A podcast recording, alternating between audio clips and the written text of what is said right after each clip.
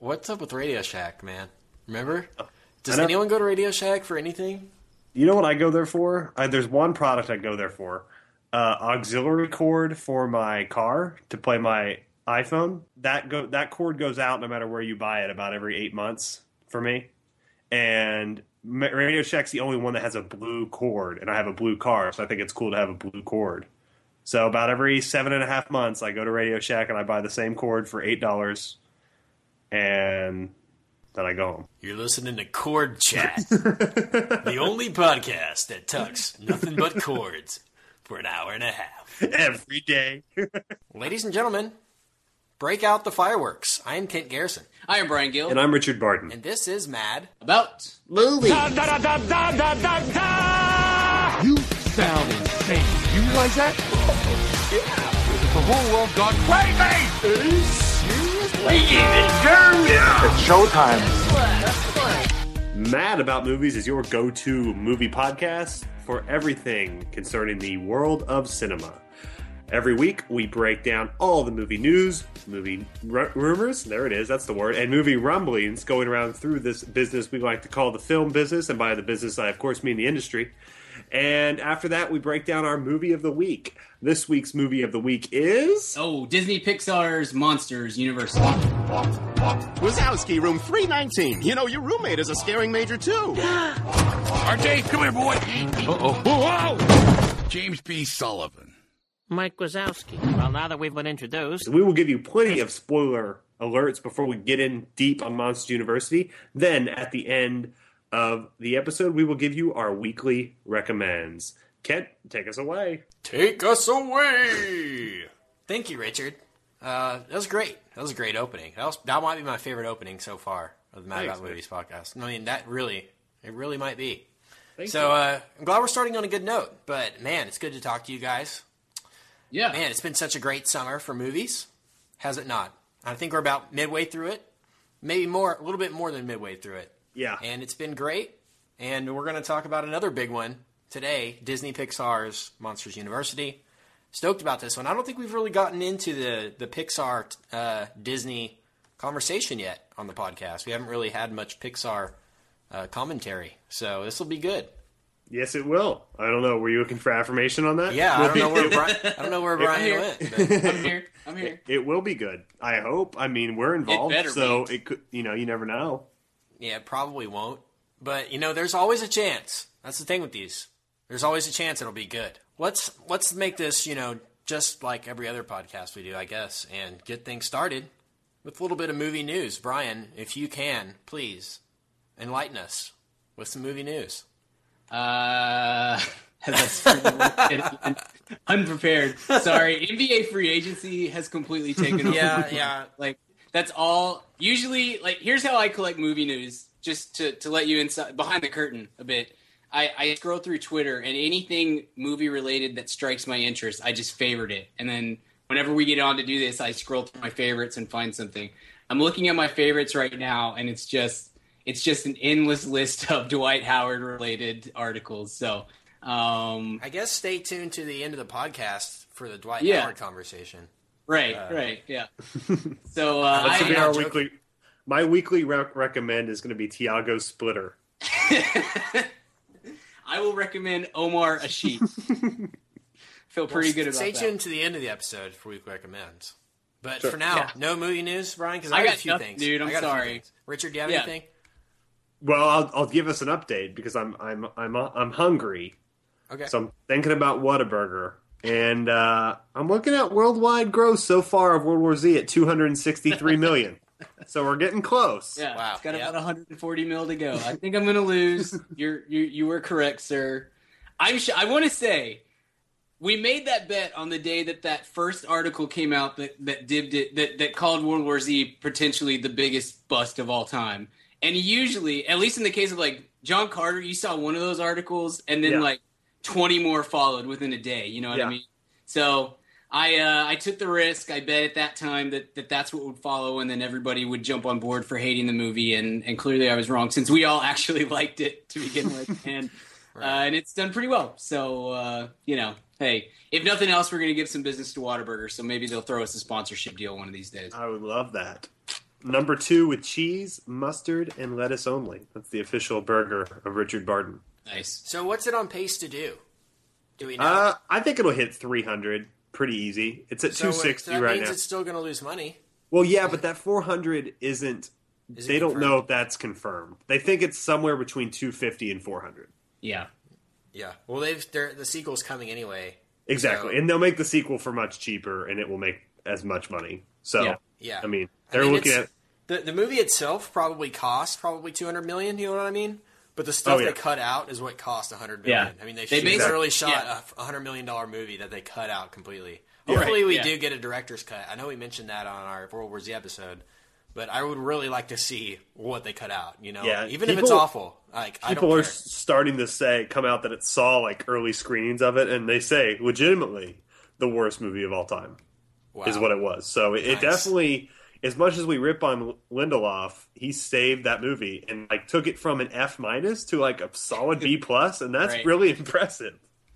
That's true. That is impressive. Hats off to Lindelof. I know that he should be to his podcast, new so- gig instead of like writing original movies. He should just like come in after test screenings and save bad movies. Yeah. Like, Not That's bad, his yeah. thing. Like he could have saved White House Down. He could have saved. There's a variety of different things that he could have we- done. now, are, are we 100 percent sure he wasn't involved in White House Down? I mean, is don't he involved? Roland Is he involved in the Lone. Ranger at all? Well, I guess we'll find I find don't out next. see that could be another one. That one cost like two seventy five though, just and they didn't even have to reshoot anything. Yeah. Yeah. Yeah. And- But it's a, but it's almost three hours long, which is what people want in a Lone Ranger movie. And it's got guys. It's got Johnny Depp with white face paint. Are you serious? Yeah, I've not seen really. I've never seen Johnny Depp with white face paint, so I'm going to be there opening night. Well, I mean, I understand the budget on it because you have to to get two huge stars like Johnny Depp and the guy that played the Winklevoss twins. um, you got to spend money, you know, if you're going to get two big big and time Helena names. Bonham Carter. I mean, she's not a package deal or anything. You know, Right. right. She She's not actually- doing for free now that Johnny that uh, Yeah. Tim Burton's not involved. She's in. She is in Johnny Depp's writer. Like he, when he signs on to a movie, it's like I want bottled water every day. I want brown M and M's, and Helena Bonham Carter has to be involved. Only lime green Skittles instead of the green apple kind. Yes. Yeah. Does not. and hand rolled cigarettes. Right. Yeah.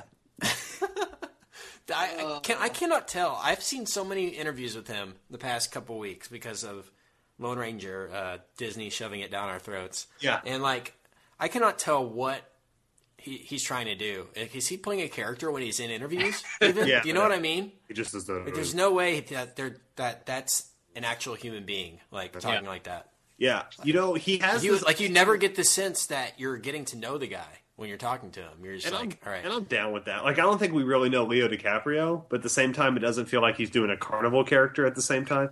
Yeah. I think Johnny Depp is impressively keeping the kerchief and scarf industry alive. He has like Right. 85 scarves on. It's like, how long is it? Him You're trying Steven to play this like yeah. down to earth guy, Right. and you wear 80 scarves. yeah. He's always Yeah. got a sweet hat too. Yeah, I don't get that. But uh, the, you know, uh, I don't know what Depp's doing. I, I, we're in this weird age for him where he's making odd. But I just want to see him do a normal movie. He still has a lot of talent, and I worry that he's gone insane. But he has this weird trump card on every movie producer. Because like when he did Captain Jack Sparrow for the first time, and he like marched into the office as Captain Jack Sparrow and did the whole, you know, why is the rum gone thing they were like, "Oh no, you can't do this," and he stuck with it to his credit, and it was one of the more iconic characters of the 2000s. But it gave him this weird pass now to do that with every movie, and so when any producer's like, "Hey Johnny, uh, it's the eighth movie in a row you put on white face paint," he can say, "Well, you said that about Captain Jack Sparrow." right. Right. They loved me. yeah. So it's just kind of he needs a really big failure. I, I guess Dark Shadows was that failure, but I think I Lone think Ra- the Lone Ranger's going to do it. I Yeah. think it's going to be a huge flop. I think it'll get like fourth place this weekend. I mean, there's so many movies out right now. I think Yeah. World War Z is still hot. Man of Steel is still really hot uh, in the Yeah. theaters, and, And Dis- you know, Despicable Me is going to blow both- Despicable all of Me them and I Monsters think. U are going to beat it. I Yeah. think so. Yeah, I think We'll, you're right. we'll, we'll see next week. We'll, we'll do Real Lone Ranger. I'm sure that'll be a great one to talk about. Though, Uh, by the looks of the reviews, Don't want to see it, but I will. that'll Just be because a great I love podcast. you guys. Yeah, Yeah, I love it'll you. be it'll be a great podcast. Just so Be ready for that next week, listeners, when we tear that movie apart. 'Cause But you know what? We that's say what's that, gonna happen. and just Yeah. so our listeners know, we don't go in. Yeah. We want to like like we were ready to tear World War Z apart. Oh apart. yeah, yeah, totally, Yep. totally. I was ready to tear Wizard of Oz two apart, and unfortunately, I- We were all wasn't- ready to tear Now You See Me apart, but Richard was defending it the whole time, and so it was just it was just Brian and I talking about how bad Now You See Me is, and Right. Richard just Okay, pretty much. first off, I think you your direct quote was "best movie of all time" Yeah. or, be- or greatest movie of all time. No, I said greatest magician movie post um, Prestige. Prestige of all time. It, it is the best best. Um, it's the best heist movie that involves magicians. I guess that I've seen this year. Yeah. that, that's come out this year. It's like it's like you know one of our movie icons, movie reviewing icons, Tony Kornheiser said about the artist. It was the best silent film of 2011. I'll give it that. And Yes. this was the best magician heist movie of 2013, and to that they should be very proud. Right. they accomplished something. It's not easy. Yeah. Million of those come out every year. So Yeah, this Uh, is why when we I've just realized we've gotten to a place as society creatively in our generation is so awful that like we sit here and we pine for something and we're like, I just want something original. I want a movie that's that inspires action figures, not a movie inspired by action figures. I want something that's not a sequel. Well, here's one for you. Now you see me. So yeah, I'll take 85 Avengers movies if I can never see Now You See Me again. So no more original ideas, Hollywood. I want only sequels and remakes. that's true. I, it, it does look better. I mean, yeah. Ugh. Too, that's a whole other conversation. that we've gone on a tangent here, but uh, yeah, World War Z looks like it might make its budget back. So, uh, but you in, unintentionally segued there, kind of, Richard, when Okay. you uh, when you talked about Damon Lindelof. Yeah, Um, I do all these things purposefully. I have a vision. I know. I know. It's it's it's telepathically, Yeah. you know, connected. You and I. I think. I'm a broadcaster, you know, and that's what I do. Yep. I Uh, so um, Lindelof got a lot of crap for uh, Prometheus, the original, but it looks like we might get uh, saved here a little bit because Prometheus Two has been greenlit and it, they've hired a writer for it. I, I'm not sure of the guy's name. One of you guys might have to look it up. Uh, I can't remember the guy's name, but he hadn't written any other movies. Weird. So we we do have a Prometheus sequel, and it's a little surprising. It didn't make as much money as people thought or expected that it would make. It, it kind of got panned by some critics, but it got praised by a lot of people too. It was kind of one of those, I don't know, maybe a 50-50 kind of movie uh, last year. So, Brian, Yeah. I know you're a fan of Prometheus. Give me your thoughts on uh, pro, uh, the news that Prometheus 2 is happening. I'm glad. I, I like Prometheus. I, I it is one of the movies where I, I totally understand why everybody did not like it. Um, but there was enough. There were enough good parts. There was enough groundwork laid that got me excited. It you know it's one of those movies that that you watch it and you immediately think, well, the sequel is going to be way better. And so you know, I as a as a groundwork laying sort of film, I've got no problem with it. I loved Fassbender. Um, I liked, you know, I think the movie opened a giant Pandora's box of what could happen, and I liked about sixty percent of what was in there. So, um, you know, it's not great. I do think it gets better with multiple viewings, and and I have watched it two or three times, um, and have have enjoyed it. And so I'm I'm I would think that I think I gave it a B plus when I saw it. I would guess I would think or I'd hope anyway that a, a Prometheus sequel um, would be a, a movie that you could come out and say that is a that's an A that's a great piece of science fiction because I think like all the parts were there and it just Right. didn't quite come together the way that maybe it should have.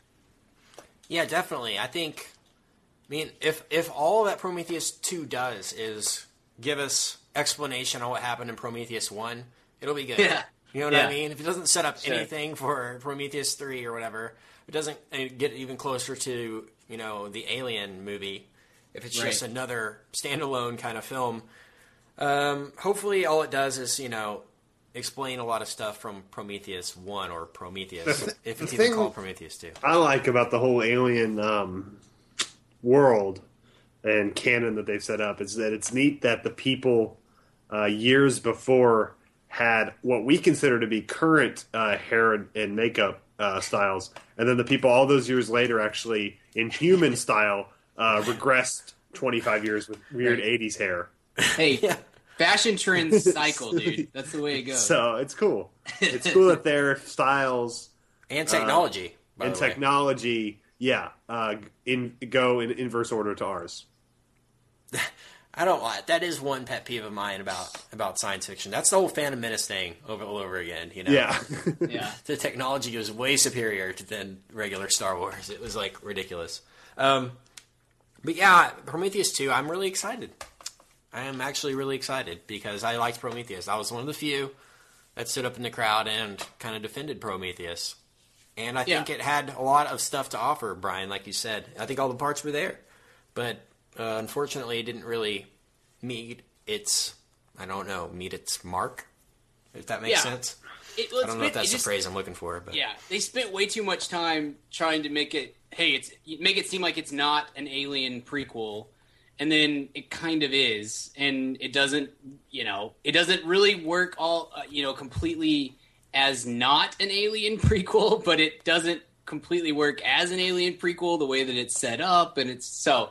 You know, I, but again, I I think there is a lot to like about that movie, and it is really uh, a very beautiful film as well. So you know, I I'd enjoy it. I enjoy it. I'd be interested definitely to see a, a sequel. So especially with Fassbender, Fossbender, whatever. Yeah, that's the, that's the people that we know is going to be involved. I guess is Noomi Rapace and Fassbender because Right. or Fassbender's head at least. Right. Right. Uh, no spoiler alert there for Prometheus, but Right. uh, Yeah. If you haven't seen it yet, you're probably never going to see it, so I don't care. yeah. yeah, It's been over a year. Spoiler alerts go away after a year. I think. Now, what are you? Let me let me ask you guys this. We'll wrap up. I guess wrap up movie news, rumors, and rumblings with this uh, for today. But have we talked about the um, Michael Bay Teenage Mutant Ninja Turtles reboot? Have we talked about it? I think we did once. Well, I think we a- a talked while about it when when Megan Fox got cast Yeah. uh, yeah. as as April O'Neil. So let's talk about it right now. There's some casting news there, and um, I want I want to know your thoughts, Brian, right now. Uh, what are your thoughts on Ninja Turtles as a franchise, and do you think Michael Bay could make it into something decent, or no? uh, Teenage Mutant Ninja Turtles. I'm older than you guys, so Yeah. I don't know. I don't know how cool Teenage Mutant Ninja Turtles was when you guys were were kids. Um, for me, it as a kid, it goes one Star Wars, two X Men, three Ninja Turtles. Like I was obsessed with Ninja Turtles uh, growing up, and uh, that's one of the the original Teenage Mutant Ninja Turtles movie is one of the more memorable, I guess, moments of my movie going career to date. Uh, so I love Teenage Mutant Ninja Turtles. I know that it's they're ridiculous. I watched the first the original movie recently, and it's you know it's really really dated. Um, but I I really enjoy the characters. I think it's a it's a fun little set piece the way that they do everything, um, and I, I've always loved that universe. So. Uh, all that to say, I'm not at all excited about a Michael Bay Teenage Mutant Ninja Turtles movie, especially when there was all that uh, hubbub about them being aliens. Um, that was pretty ridiculous and frustrating. But I'm looking at the cast right now, and uh, well, I'm real excited about Whoopi Goldberg in a Teenage Mutant Ninja Turtles movie, and even more excited about Saturday Night Live's Abby Elliott, the worst, the worst Uh-oh. cast member they've had in 15 years. So. Um, I'm not excited about this movie at all. Let's put it that way. Richard, Uh, I, you know, this is uh, interesting to me. I was, uh, I'm, I'm younger than Brian, and I'm older than you, Kent. I'm the, the, the middle child, or the, as I like to say, the Taylor Hanson of this podcast. Um, but, uh, you know, so I was obsessed. I, I remember my big deal as a kid is I could get like two Ninja Turtle toys a month. I watched all the cartoons. I watched all the movies. I was a really weird kid where I was a I was a kid uh, until I was about five or six years old, and I immediately became an adult as far as my interests. I literally went from Sesame Street and Ninja Turtles to like Meet the Press. and, um, and, and then Curb I- your enthusiasm. yeah, I mean, and this is not trying to make. I mean, I had no, and like I went immediately from that to sports and the news and SNL, and I had no like six to thirteen year old personality. I, I immediately, I'm the exact same person I am now as I was when I was. I could host this podcast at eight years old, and the only difference would be my voice would be higher. I've, I've, I've, I, I You aged gained nothing intellectually. I haven't. I. I, I got it very quickly. I was a very bright kid and very adult adult minded, and have not anyway. So that the reason I say that is because I was obsessed with Ninja Turtles, and uh, something happened in my brain, and I, I remember the obsession. I don't remember anything about Ninja Turtles though. I, I mean, I remember obviously Leonardo, Michelangelo, um, Donatello, and uh, Chad Kroeger were the four great artists. Uh, you know, yes, come on, deserve a laugh. Nickelback joke. Okay. Anyway, um, I, I, I wasn't joking. He is one of the great artists. yeah, no, but uh, and Raphael obviously, I remember that. I remember April, but I don't remember any of the uh, like origin or like really that. I remember something about Krang and Shredder and then Super Shredder, uh, but that's it. And so uh, I don't. Re- I, I go into this with more of an open mind than you guys. I did see the uh, my friend John Mark. I remember drove into town from Abilene when we were in college, which is like two hours away from me, just so we could go see the new Ninja Turtles movie. Uh, again, don't remember it at all. Couldn't name one scene from that movie, but I did see it opening night in theaters. Uh, so I go into this with more of an open mind. I'll, I'll probably see it, but there will, there will be limited nostalgia. Although I was once obsessed with Ninja Turtles. Kent, what about you? Um, my thoughts on this are I, I'm with y'all, man. I'm, I'm the youngest, but by not that much of this podcast. No. And um, man, it, when I was growing up, from from ages probably two till seven, it was all Ninja Turtles. Yeah. Uh, that was my life. There's there's not a picture of me that exists between those ages where I'm not wearing a Ninja Turtle shirt. I'm not exaggerating. They're, it's neon. They're all neon because it was the 90s Right. Yeah. and they're all awesome. But um, after that, it was Power Rangers until I was like 12. It was from ages 8 to 12, it was Power Rangers. That, that, that dominated my life. And then I grew up like Richard. But I grew up a little bit later, I guess, when I went to middle school, high school. Anyway, uh, that being said, I, I, I have seen all the Ninja Turtle stuff that has come out, and um, I really don't know if Michael Bay can do any harm to what is already out there. do you know what I'm saying? Yeah. Um, I'm, I'm sad Megan Fox is involved, even though she's kind of turned a corner in her career, it seems like, and has been doing some pretty good stuff lately. Uh, Will Arnett is involved, one of What? our favorites. Why? I don't What know. is he? I don't know what he's playing or what he's doing, but he is. He was one of the first people to be cast. Yeah. His character name is Vernon Fenwick, and I'm not. I, I don't know my my uh, Teenage Mutant Ninja Turtles mythology enough to know. he was in the original series. The character was. So Okay. I don't know anything else beyond that. but- Um, I'm assuming it's a comedic role. I mean, Yeah. but maybe not. It might Maybe be he a can dramatic narrate. turn. it. Maybe he'll just be like, and then Don- Donatello. Yep, maybe that that couldn't hurt. Um, but yeah, I don't think it. I, I think it, it it can't be worse than what's already out there. That's my opinion. And I like. I kind of want to see what they do with the CGI now with the turtles, so they can kind of do it correctly. Um, you just don't know, but I'm 100% on board with Megan Fox as April O'Neil. I think that's a great role for her to kind of reintroduce her into the like she was a just a pure looks person, which she's still I think has gotten more attractive, uh, and then kind of has done some smaller movies and uh, been interesting in a few things, and now this kind of reintroduces her into the uh, maybe try to reinvent her as a movie star female.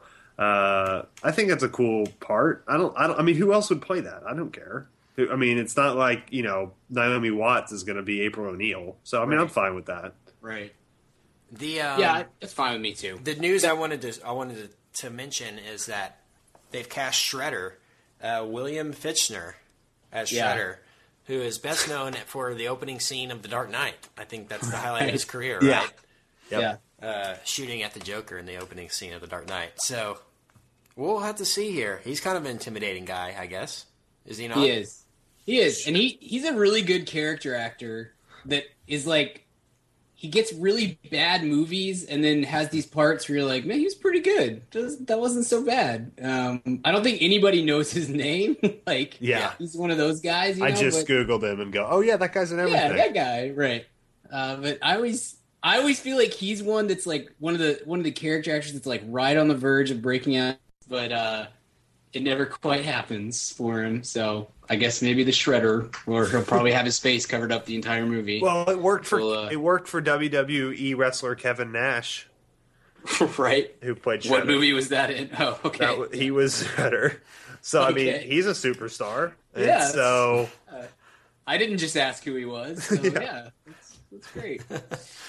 Well, anything, Okay, I- anything yeah. else? Anything else you guys want to mention for movie news before we move on? no, and we you know, just we should apologize to the people that have sat through this. It it. it uh, we are incredibly interesting and insightful people, but it is a pretty uh, It's dry. week- It's dry Dry. season. There's a drought. So uh, you know we're making do with uh, Ninja Turtles news and things like that, and uh, but we will. You know, this is where we break your news. So you, uh, Yeah. so don't think we're slacking. You are caught up. This is the Right. news of Yeah. the time. Uh, next week, if it's still this slow, this this time next week, we are just going to talk about Dwight Howard Yeah. for the entire thirty minutes of movie news. So get ready for that. And by that point, Richard and I will, will be very sad probably because we will have signed with Houston or or stayed in LA, and we can just yeah, we know. are Dallas Mavericks fans, like Yeah. like all podcasters. Right. Uh, and so no, I think uh, I think maybe after the holiday there'll be some big news. And, and like we Yeah. said last week, we're going into spot. Uh, we're going into Comic Con season. yeah. Uh, so it's uh, you know it's gonna get better movie news wise. I mean, it, but you know if you just enjoy our dulcet tones talking Ninja Right. Turtles and and other things, then then that's great too. All right, so should we go to our movie of the week, boys? Let's do it. Hey, what's up, Mam Fam? Kent here. And yes, if you're hearing from me, you know it's time to talk about Blue Apron. If you haven't tried out Blue Apron by now, what the heck are you even doing? Blue Apron is the number one fresh ingredient and recipe delivery service in the country. They deliver fresh meals straight to your door.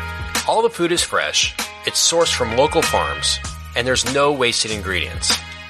I've been a Blue Apron subscriber for a long time now, and they have still, to this day, never let me down.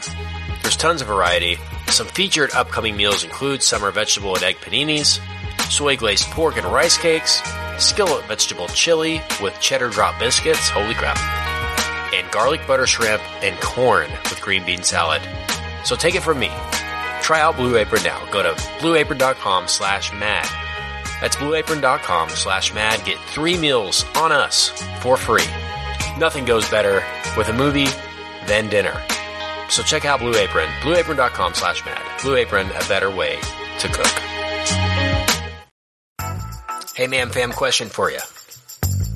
Do you own a small business or are you a boss? Are you looking to hire awesome people, but you just can't find somebody to fill that role? Well, let me tell you about ziprecruiter.com.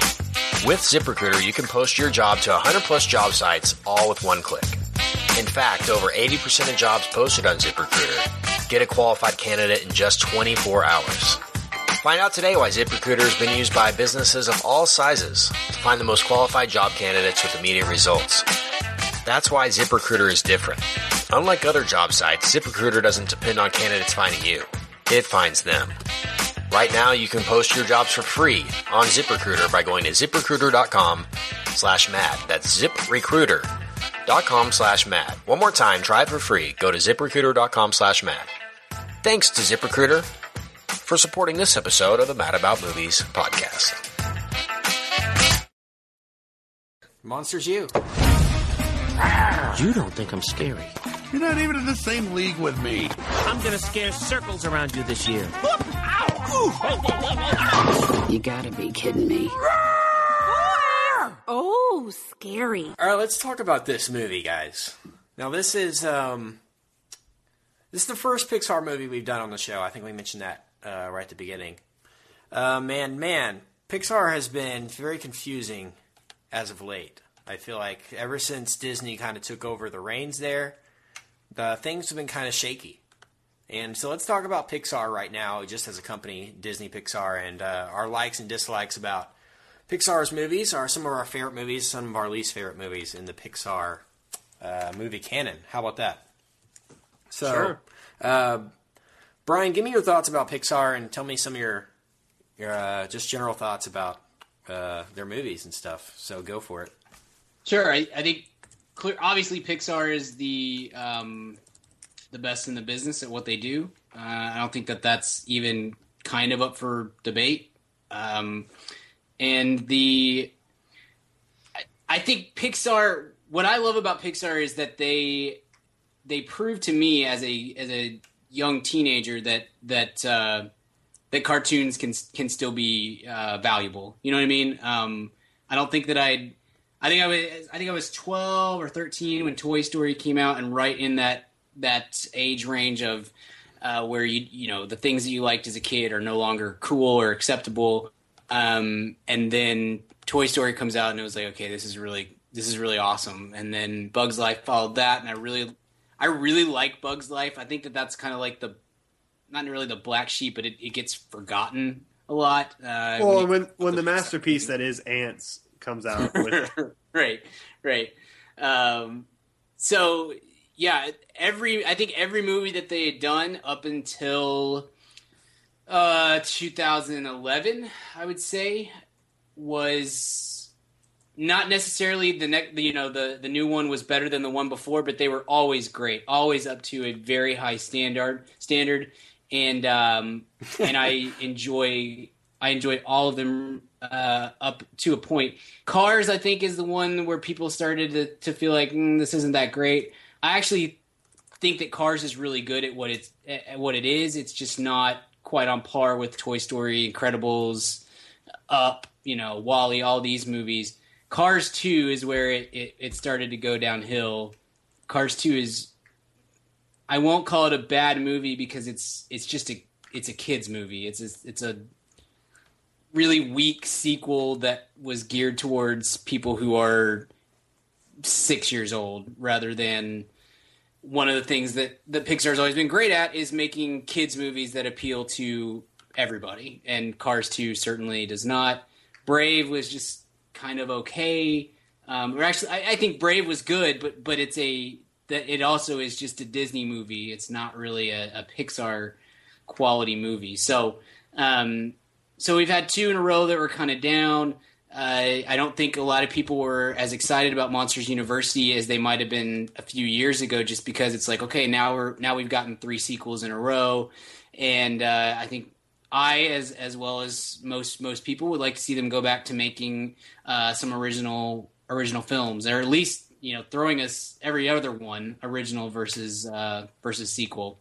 Um, but all that said. Uh, Incredibles and the, the Toy Story trilogy, which I kind of compile into one movie, are both, I would say, in my top 25 movies. I, I love the Toy Story movies, and uh, I think Incredibles might be the best superhero movie outside of uh, Nolan's Dark Knight universe. So, as strange as that may say, and then I love WALL-E. I don't know if how you guys feel about that, but I, I think WALL-E is great.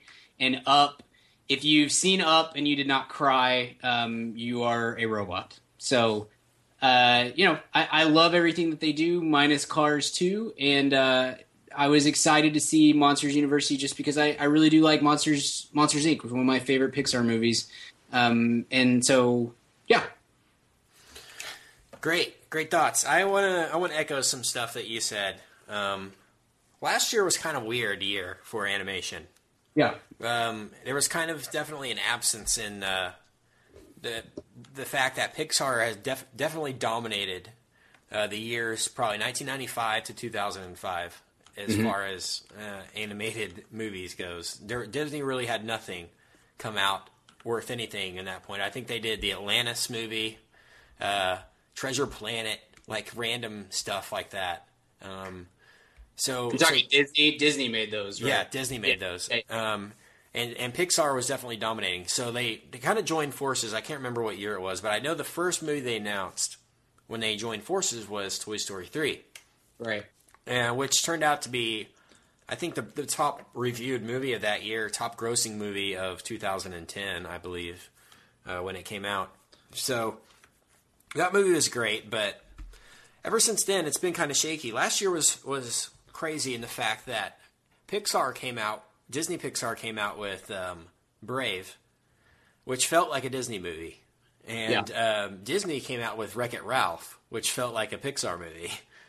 Uh, so it was kind of a, a weird year, and who's going to take over? You know, the animation. Um, you, you know, the animation crown, I guess, the royalty of of who, who's going to make these billion dollar films. I mean, animation is so crazy. I mean, the the the crappiest animated movies are always number one uh, on the weekends they come out. You know what I mean? The family friendly Right. animation. It's just such a big business.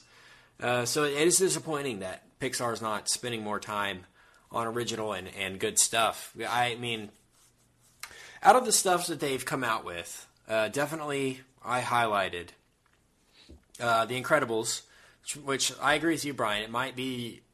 I never thought about it that way as maybe one of the best superhero movies ever. Uh, definitely one of the best animated movies ever. Definitely um, in my top two favorite Pixar movies. I would put Up way up there. No Yeah. pun intended. Yeah. Uh, all three Toy Stories are in my top five, and I would put Monsters Inc. the first Sure. one uh, definitely in there as well. Uh, stuff I really can't stand that they've come out with. I don't care for at all. Bugs Life. I really, um, I, I really didn't care for that movie at all. I maybe liked Antz more. I'm gonna go out and say it, guys. Okay. Antz might have been a better movie than Bugs Life. We haven't we haven't had an Antz Antz podcast yet, but I think uh, the fans have spoken. We'll, our Antz episode will come out in a couple weeks. Uh, By the It way, does have it does have Woody. and it does. They spell it with a Z, guys. I mean, because A A N T S. Nobody would have seen that movie. Right. A N T Z. Whole different ball game. Such a '90s thing to do. Exactly. Put a Z So on the great. end. So awesome. Um, didn't care for Bugs Life at all. Um, really didn't like Finding Nemo. Um, I wasn't too big a fan. I, I thought it was kind of kiddie. I, I see why people enjoyed it, but it wasn't wasn't my cup of tea. I guess. Um, Brave, same same way. Didn't really enjoy that. Ratatouille, uh, that uh, that one might grow on me a little bit. Um, because I see, I mean, it's definitely more for adults than kids. I feel like that movie is kind of old school Disney. You know what I mean? It's kind of like Lady and the Tramp or something like that. Yeah. Uh, which I mean, kids nowadays would never watch Lady and the Tramp. But uh, WALL-E, I agree, is awesome. I always forget about WALL-E when I'm thinking about Pixar.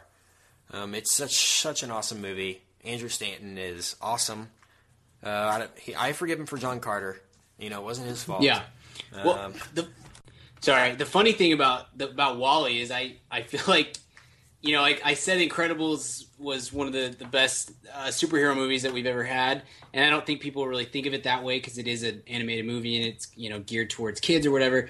I kind of think WALL-E is one of the best romantic comedies of the last 10 or 20 years and i, I think that's a with so maybe that's it's lack of competition but uh, the relationship between the two robots is is uh, is better than anything that you you see in most of the the standard romantic comedies that that we get in a year it's just kind of an interesting uh, way to look at that movie that i don't you know necessarily i certainly didn't expect that going in Right. That is a good way. That's a funny way of looking at it. So, Richard, give me your thoughts on um, on Pixar in general. Okay. Uh, well, uh, I I will. I will be moderately uh, devil's advocate here. A couple things. Uh, I think every film school. If I were running a film school and teaching a film a class, not so much history or theory, but more how to actually make a movie, how to write a movie, especially screenplay studies, I would only show Pixar movies because I think they understand story better than everything, and they lead everything through story. Um, and they don't let other lesser things drag the story down. They they in fact allow their story to drag their their lesser uh, you know things that aren't as great about Pixar movies. The story oftentimes and their commitment to story uh, really brings those you know hides those well. Uh, so that being said, and, and while I, I am a huge admirer of all things Pixar, uh, and you would think being 26 years old, raised in the era of Pixar, uh, I would be a huge fan, and I'm not actually. And it's not that I'm not a fan. I really admire them. I just don't viscerally enjoy their stuff. Um, so uh, you know, I like I said earlier, if you're listening to the earlier part of the podcast, you know, I was a uh, I stopped I was crazy in the cartoons and things and then stopped around 6 or 7, which is right when Toy Story came out. I never saw Toy Story until I was like 17 years old. Um, Wow. yeah. And so, and I, it's great, and I've seen all three of them, but they're wonderful. But I, I saw The Incredibles with my high school basketball team in the theater, and uh, I, I loved it. I have not seen it since, though. I've only seen it Incredibles one time. Uh, I've seen Nemo a couple times. It's fine. I love WALL-E, and I think that is to me the most artistic movie they made in terms of being completely original and inspired by really nothing.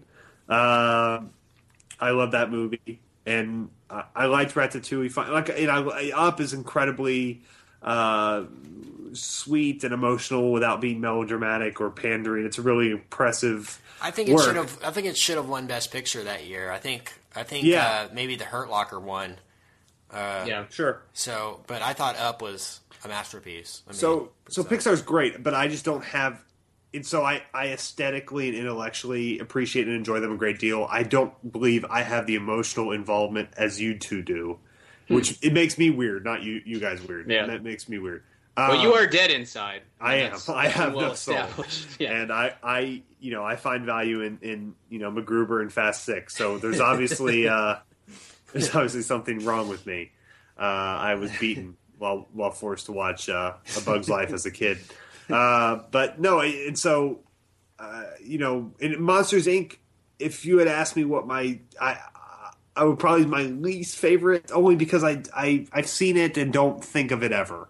Uh, and so I, I was, but I, I do appreciate that it was good, and I like John Goodman and Billy Crystal. So I was, you know, I know we're not talking about this movie yet, but I was, I was excited or intrigued to see where this would go. Oh, one more thing, I hate Cars. I think Cars is yeah, awful. I despise it. and so, really uh. Even the first one, I despise. yeah, it. I never saw the second one. it's offensive.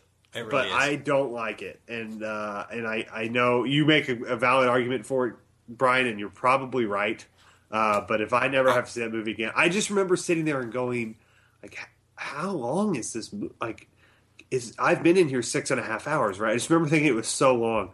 Uh, it's so I there are some some misses on the uh, Pixar. I didn't see Brave. Uh, but uh, it had no interest in that. But I'm sure it looked cool, and I, I like the whole. But that's a princess. That's like a Disney princess movie dressed up as a Pixar movie, right? right. Yeah. I mean, that's just a, a way to sell dolls, and I'm sure it's slightly better than Barbie Mariposa, but at the same time, not much as far Yeah. as like okay. So I didn't miss anything there. But uh, anyway, I guess we'll get into our monsters. You talk. What do you guys? What do you think? Um, Brian, go ahead. Give me your thoughts on on Monsters University. Uh, yeah, you know, I think it's a, I think it's a step in the right direction. Um, I think when we look back at the the Pixar canon in another ten or twenty or thirty years or whatever, we'll we'll definitely say that that 2010 through through 2013 was was a bit of a dry period. Um, and but of those three movies, it's it's Monsters U. I think is is by far the best of the three. And of course, I'm I'm talking about Brave and and Cars too. Um, it's a I found it to be very uh, very cute and um, entertaining enough on on both levels that Pixar is known for, the kid level and the adult level. I found it entertaining enough. It's certainly not uh, Toy Story or uh, The Incredibles or the first Monsters Inc., but uh, there was enough in there to not only to keep my interest, but to uh, provide entertainment for me. And I, uh, I really like these characters, and and I know Richard said that he wasn't that into to Monsters Inc. Um, and I, I get that. I really like uh, I like like John Goodman and and and Bill Billy Crystal the way that they work together. Their characters work together. I really like the ancillary characters in this, these movies um, with Steve Buscemi's character and Nathan Fillion, and um, I just I don't know. I, re- I really dig the the, the Mike and, and Sully relationship and and the way that they structure this film or these films. And uh, so anyway, this is Monsters U is definitely more of a, a kid movie than it is an adult movie. Um, Yes. So so I really I mean I liked it. It's a it, to me it's a it's a B plus, which is uh, certainly a, a lot better than Cars two, and I think puts it puts Pixar moving forward in the right direction. Okay, cool. Uh, Richard, give me your thoughts on on Monsters U. However, however um, big those thoughts may be. I know. No, I will. I, I can give some. I, I, I think I don't have a lot to say thematically about this movie. I mean, I think we all know what it, it sets out to do and it accomplishes it. I get. I, I'm with Brian. I give it a B plus. It's it's a really fun little movie um, that I will probably never think about again. But on a bigger level, uh, I think uh, what it means more for um, for where Pixar's going. Uh, you know, I think this will be the end of their sequel run.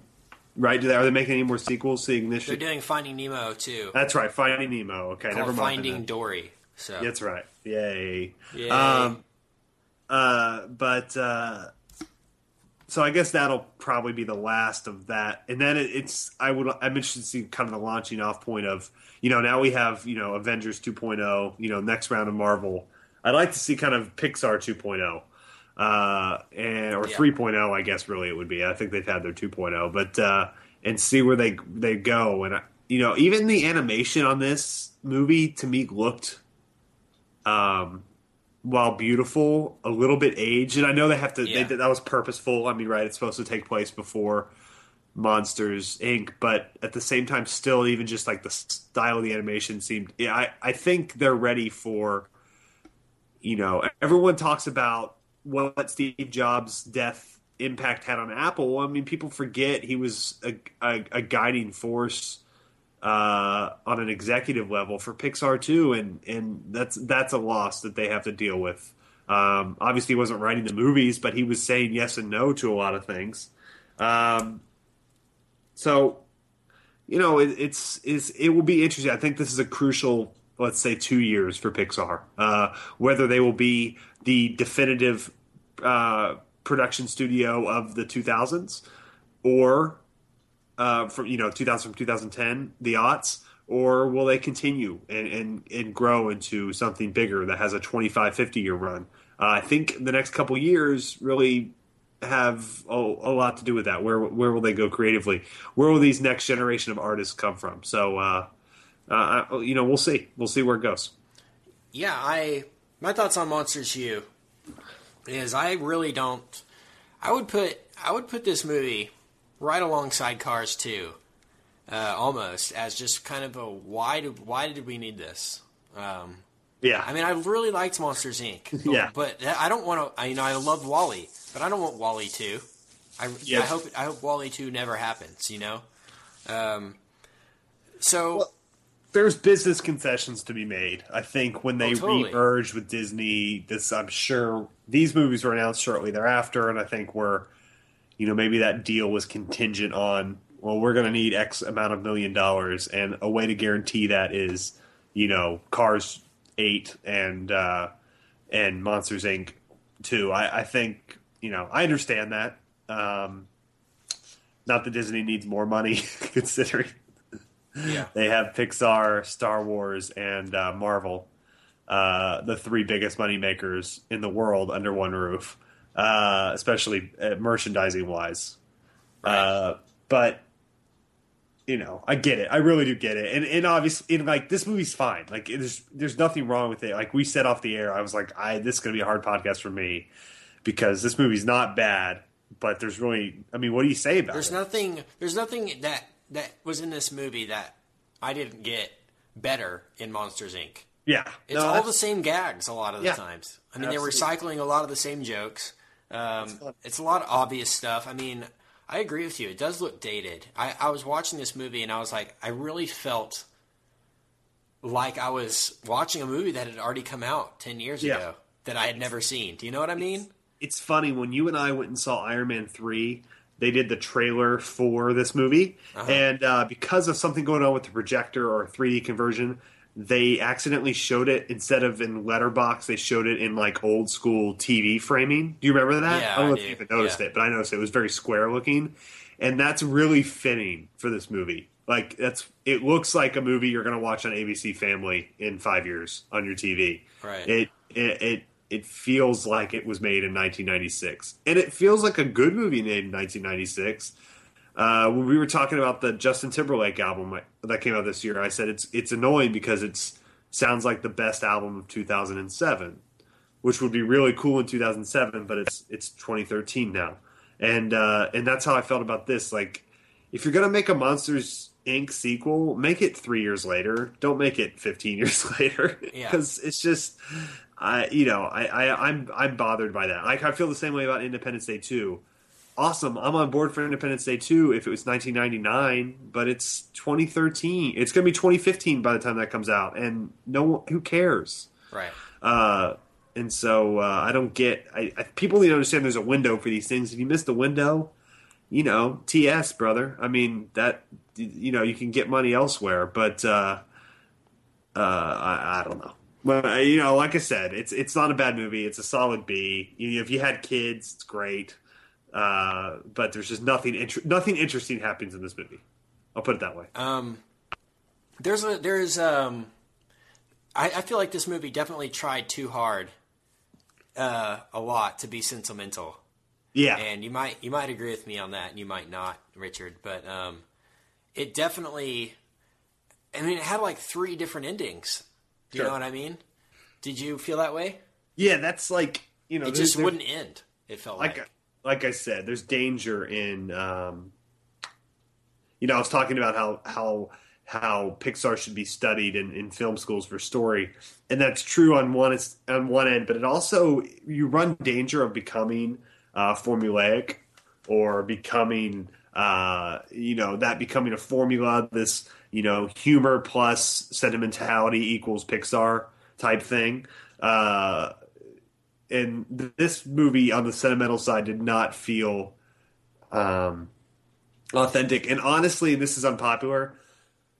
Excuse me. As as sentimental as Up and uh, Toy Story Two are, I thought Toy Story Three was just absolutely used that as currency. I thought it knew how sentimental it was, and and I get it. It's about growing up and throwing your toys away, but I just thought that was just unbelievably sentimental and very precious and uh, and uh, kind of a, a good movie. But that part really annoyed me, and uh, the sentimental. Uh, the sentimental side definitely uh, on this was was even worse than Toy Story. I think you're right. They definitely pigeonholed that in. There's But- so the themes in this movie is crazy. It's like, um, I don't know, like rejection from society and your peers rejecting you, and plus like cheating on stuff, and then like overarching corporate agendas that you have to follow, and Right. the pursuit of like the American dream of this is what you have to do: grow up, go to college, get this job, you know, do this thing. It, it was, but it felt like so kiddie. yeah, I mean, this movie was way more kiddie than I was than I wanted and expected. You know what I mean? I, I feel like Monsters Inc. was more adult humor than than kid humor, and I, I think Up was that way too, and that's why Up is such a success. And WALL-E, I mean, WALL-E for a kid, it's got to yeah. be those. WALL-E's not a kids movie. Yeah, kid I, movie. I- I mean, it has to, kids have to be so bored out of their minds watching WALL-E. You know, it's I like will 2001: A Space Odyssey for eight year olds. You know, it does, there's no dialogue in the Yeah. first half of the movie. So I will um, say, I, I'm with you on Up, and I'm with you on on WALL-E. I think the humor wise is, is similar to Monsters Inc. It's just that it's the same humor from 1998 or whenever exact that was made. jokes uh, and twice. And so that Yeah. scene, what was adult friendly in 1998, is probably going to be kids' humor now. That's just the way society works, especially on the humor side. You know, mm-hmm. humor that's true. evolves and changes. And so I don't think it's any more Kitty the Monsters Inc. I rewatched Monsters Inc. the other day on TV for about 30 minutes and was like, kind of like, wow, I, I thought this was a lot better than this. But, you know, you have to keep in mind, you know, you can pick apart most movies that a lot of time has passed just because you know people humor changes and gets better arguably or or whatever tastes change. And uh and absolutely. But uh no you're right. This did feel i mean this is a kids movie. Uh and that's fine. It's a good one. I if i had kids i'd be all over taking them to this. This is something i want them to watch. It indoctrinates them into the american way of going to college and charging up tons of student loans and getting a job. I mean that what's more american than that uh, but uh, no, but it's you know it's it's a cool movie and it's morally understandable and uh, relates well to you know a kid's sensibility. But you know it's nothing anyone over the age of eleven is going to think about after you leave the movie. I mean, it, I'm struggling thinking about it and, and trying to elicit any themes out of it are is impossible, right? It's just you're just Right. It's fine. It's sorry. I wish we hadn't picked this. We should have done, uh, you know, the Heat or something, but that's okay. No, I don't. I don't think I could sit through the heat. honestly, no offense to Mrs. McCarthy and Mrs. Bullock because they're lovely women. They are. I don't- don't, I don't think- I don't I don't think I could've sat McCarthy is very funny. Controversial opinion alert. I loved her on Gilmore Girls in sort of a more dr- dramatic comedic role. I think she's a very good actress, but I find this whole way people are. It, she's fine, funny in Bridesmaid, but to me, she's like the fourth funniest person, and I just think the way they use her, and, and she has part in it, but it's almost gross to me in that it's like watch the chubby girl fall down a lot, and I find that to be offensive. Yeah, I feel And- bad for laughing at her jokes a lot of the Yeah. time. And it's like it seems to me like she's doing a Chris Farley impression, like she's just doing a female Chris Farley impression, and I just don't think it's funny, and I it bothers me because I think she's above it. Like if she was just Joe Schmo, I wouldn't care. Like, hey, get your money, go on. But like, she's a pretty talented person, and like if you go back and watch Bridesmaids, she got an Academy Award nomination for that movie. For just being, Yeah. literally being Tommy Boy, For and the lifting line, her leg up, and it was it was the line. I don't even know which in that came out of. Yeah, That was the like, line that got her an Academy Award nomination. And so, Literally, I just- the truth. and I watched her. Everyone's like the best SNL host of all time, and she literally did a sketch where she just fell downstairs repeatedly. Yeah. And I, I, I, I feel old. Like I don't get it. And like I said, I loved her. Uh, you know, I've, I've had, I've watched Gilmore Girls. I'll admit to that, and she's great on that. And I think she has a future being in more dramatic roles. I think she's talented, and Sandra Bullock's obviously talented. But this character she keeps playing over and over again is not funny. And I'm the only one that thinks that apparently. But it kind Yeah. of makes me uncomfortable to watch her. And I think it's kind of a sexist thing to uh, put the you know put the big girl and make her fall down and use foul language. That gets old to me really quickly. Sorry, side sidebar from Monsters University. Cooper, What's up, dude? Welcome to the podcast. We lost him. we lost Cooper. Like, you know, He was trying to chime in on the Melissa McCarthy chat. Uh, I don't. I know he's got strong feelings about it as well. One more thing I wanted to mention. I wanted Yeah. to mention one more thing about Monsters U. Um, I just felt like the character design in this movie was very lacking. Uh, Sure. Do you know what I mean? Every character looked the exact same to me. Yes. There was. t- It was just an abundance of just crap they're throwing at you Yeah. the entire time. And, and even the poster of the movie, like when I left, I looked at it. It was like literally like um, James Sullivan and Mike Wazowski, the two main characters, and then like 50 characters behind them on the poster. Like they were just throwing crap at you. I mean, there, there's one character. Like, oh, you mean he's got one eye and a tentacle? There's one design, and this guy's got two eyes and four tentacles. There's another. There's another design. Do you know what I mean? I wish I could have been in on that meeting. Like there was no creativity used in any of the characters. Like I know they're trying to keep it consistent. Like oh, in this world, this is how the monsters look. But then James Sullivan is like a, a bear, pretty much. Like there's no. it needs to be more random than they than they made it. Do you know what I mean? Like there like was no think- variety to any of the monsters at the university. They had a wheel that had a big exterior wheel that had tentacles and an interior wheel that had eyes, and they spun it. And however those two matched up, that's how they drew it. That's what I like to think. That, that that's the only explanation. Three eyes, sense me. seven tentacles, guys. All right, artists, get to work. Um, but I, I'll give it, I guess, a B. I mean, I think you guys gave it a B plus. Anything else y'all want to mention before we do weekly recommends? No. All right, let's do it. Uh, Brian Gill, weekly recommend. This week, I'm going to recommend a specific episode of another podcast, uh, the Rich Eisen podcast uh, through the NFL Network. This last week, he interviewed uh, Brian Banks, who is a former high school football just superstar who was uh, accused and ended up having to plead guilty through some ridiculousness with the justice system. To follow up, he was uh, wrongly accused of, of rape. Uh, and uh, to follow up on Brian's recommend, he was wrongly accused of rape until he w- and uh, he he ended up pleading guilty due to some crazy technicalities, and then it, he uh, his accuser w- was then yeah came out of the blue to like friend request him on facebook and uh through through that he was able to get her to uh forward with the, the real details of their case, kind of through some ridiculous means. It's a fascinating story. It kind of made I was walking my dog listening to it. It kind of made me cry at a couple points. I mean, it's just a a, a heartbreaking but very uplifting story at the same time. So, Rich Eisen podcast, the the Brian Banks interview from this last week. Great. Thanks for the weekly recommend, Brian. Uh, Richard Barton, weekly recommend. Actually recommend another podcast as well, and uh, this is a community here, and so uh, we, we're not competitive. Uh, I'm going to recommend the uh, Hollywood Prospectus episode from last week. Uh, really great talk about Mad Men and Yeezus, which we have talked about both of those on this podcast between uh, Andy Greenwald and Chuck Klosterman.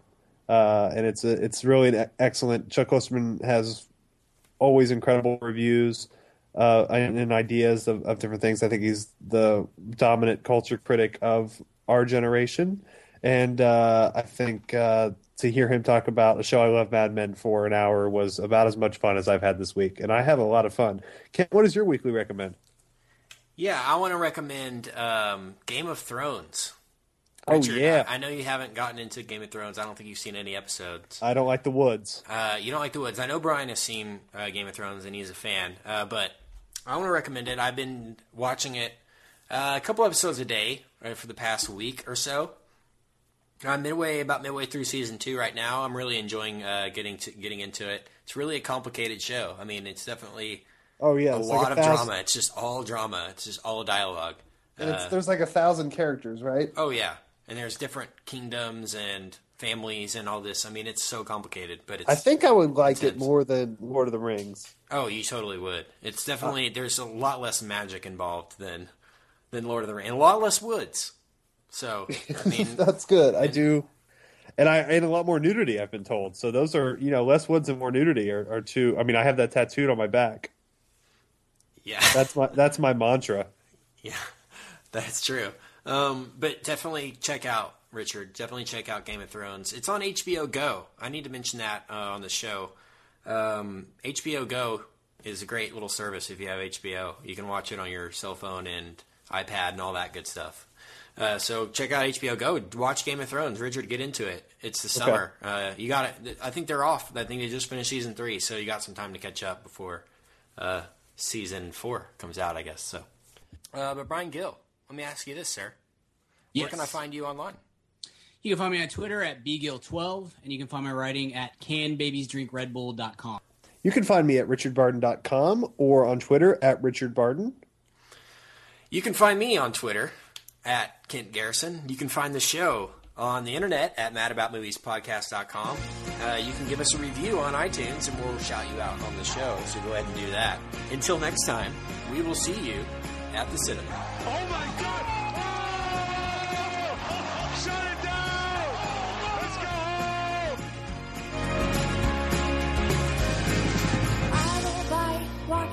This old and empty house. So hold my hand, I'll walk with you, my dear. The stars creak as you sleep, it's keeping me awake. It's the house telling you to close your eyes. And some days I can't even trust myself. It's killing me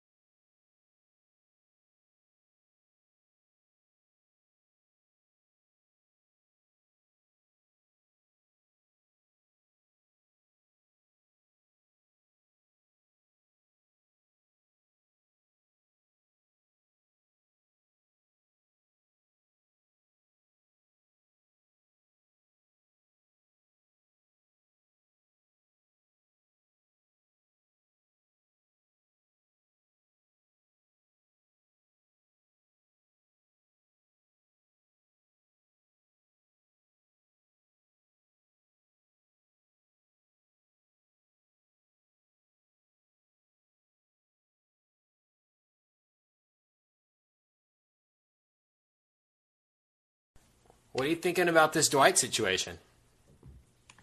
Uh, I just Richard and I have been talking about it pretty uh, uh pretty frequently, and I feel like I think what I want is I don't want him but I want him to go elsewhere and suck.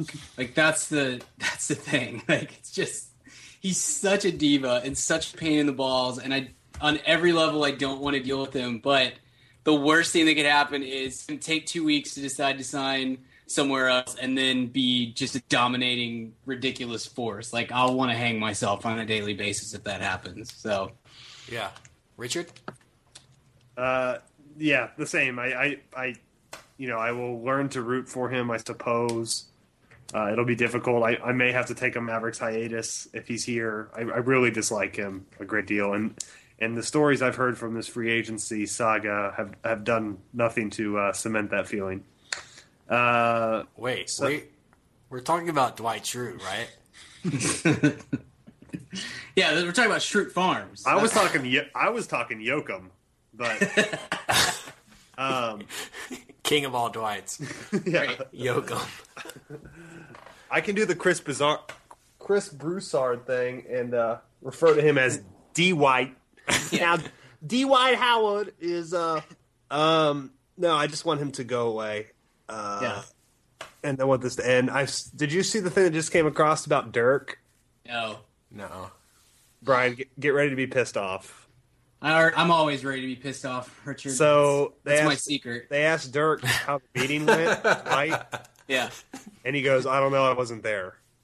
And they go, that's what You weren't there. And he goes, they go, you just sat in the co- corner? And he goes, yeah. It's like, thanks, Dirk. Appreciate it. Can you and Cuban at some point just show up for something together? Yeah.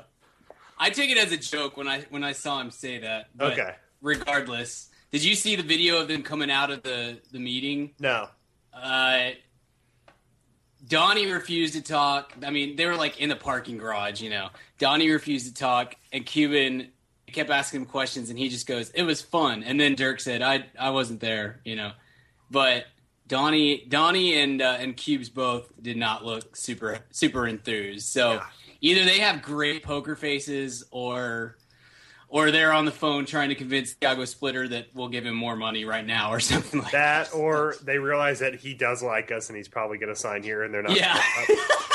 like, damn it. It's just it is a lose lose situation in so many ways. Yeah. Like I mean, No. you don't want to be the team that loses out on him and then he turns out to be awesome. But if you get him and he sucks, man, what a what a circus he's going to put you through for the next four years. Just ugh, ugh.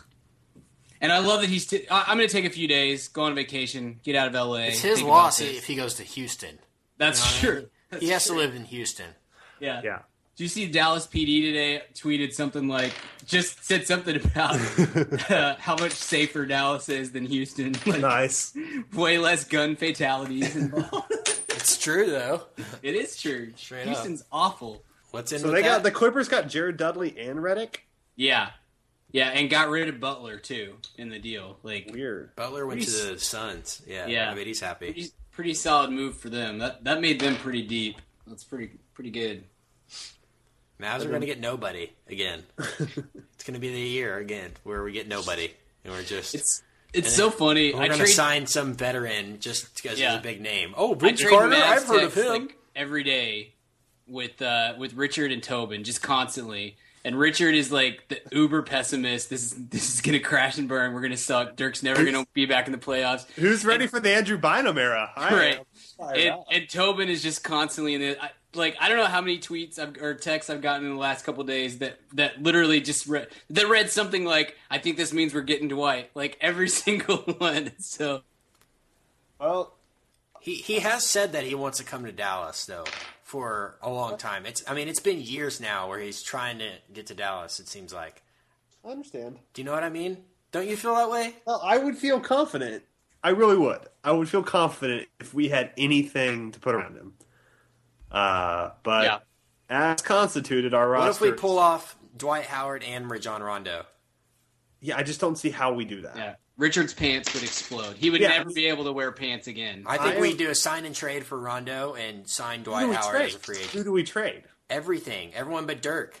Okay, but We they- trade we trade want- Marion, Okay. uh, Vince Carter, okay. all our old people. All right. You know, if if you can get the if you get can get the Celtics to agree to that, I'm I I'm, I'm with you. But I don't think Shawn Marion and Vince Carter is is going to swing Rajon Rondo. Oh, dude, the Celtics have been giving I know. their team away. But Literally giving Rajon their team Rondo is is 26 and not 30,000 years old like the other two. There's there's and, and his contract is reasonable. I, th- I don't know. I think it's we're either going to get Rondo or Dwight. Okay. Do you think? You think you're going to get neither? Where's Rondo going to go? I am gonna. I am gonna. I'm all over Rondo. Anywhere Rondo goes, I go. That's a literal. That's a literal statement. Yeah. What was what was that? Were you playing coins? I think Me? Yeah, right. yeah, I am. I'm, I'm, I'm spinning a coin on the desk that I'm at. I don't have a TV in this room. Usually, I can watch TV and do the podcast at the same time. So my ADD is going off that I don't have two things to pay attention to while we're doing. Now it. just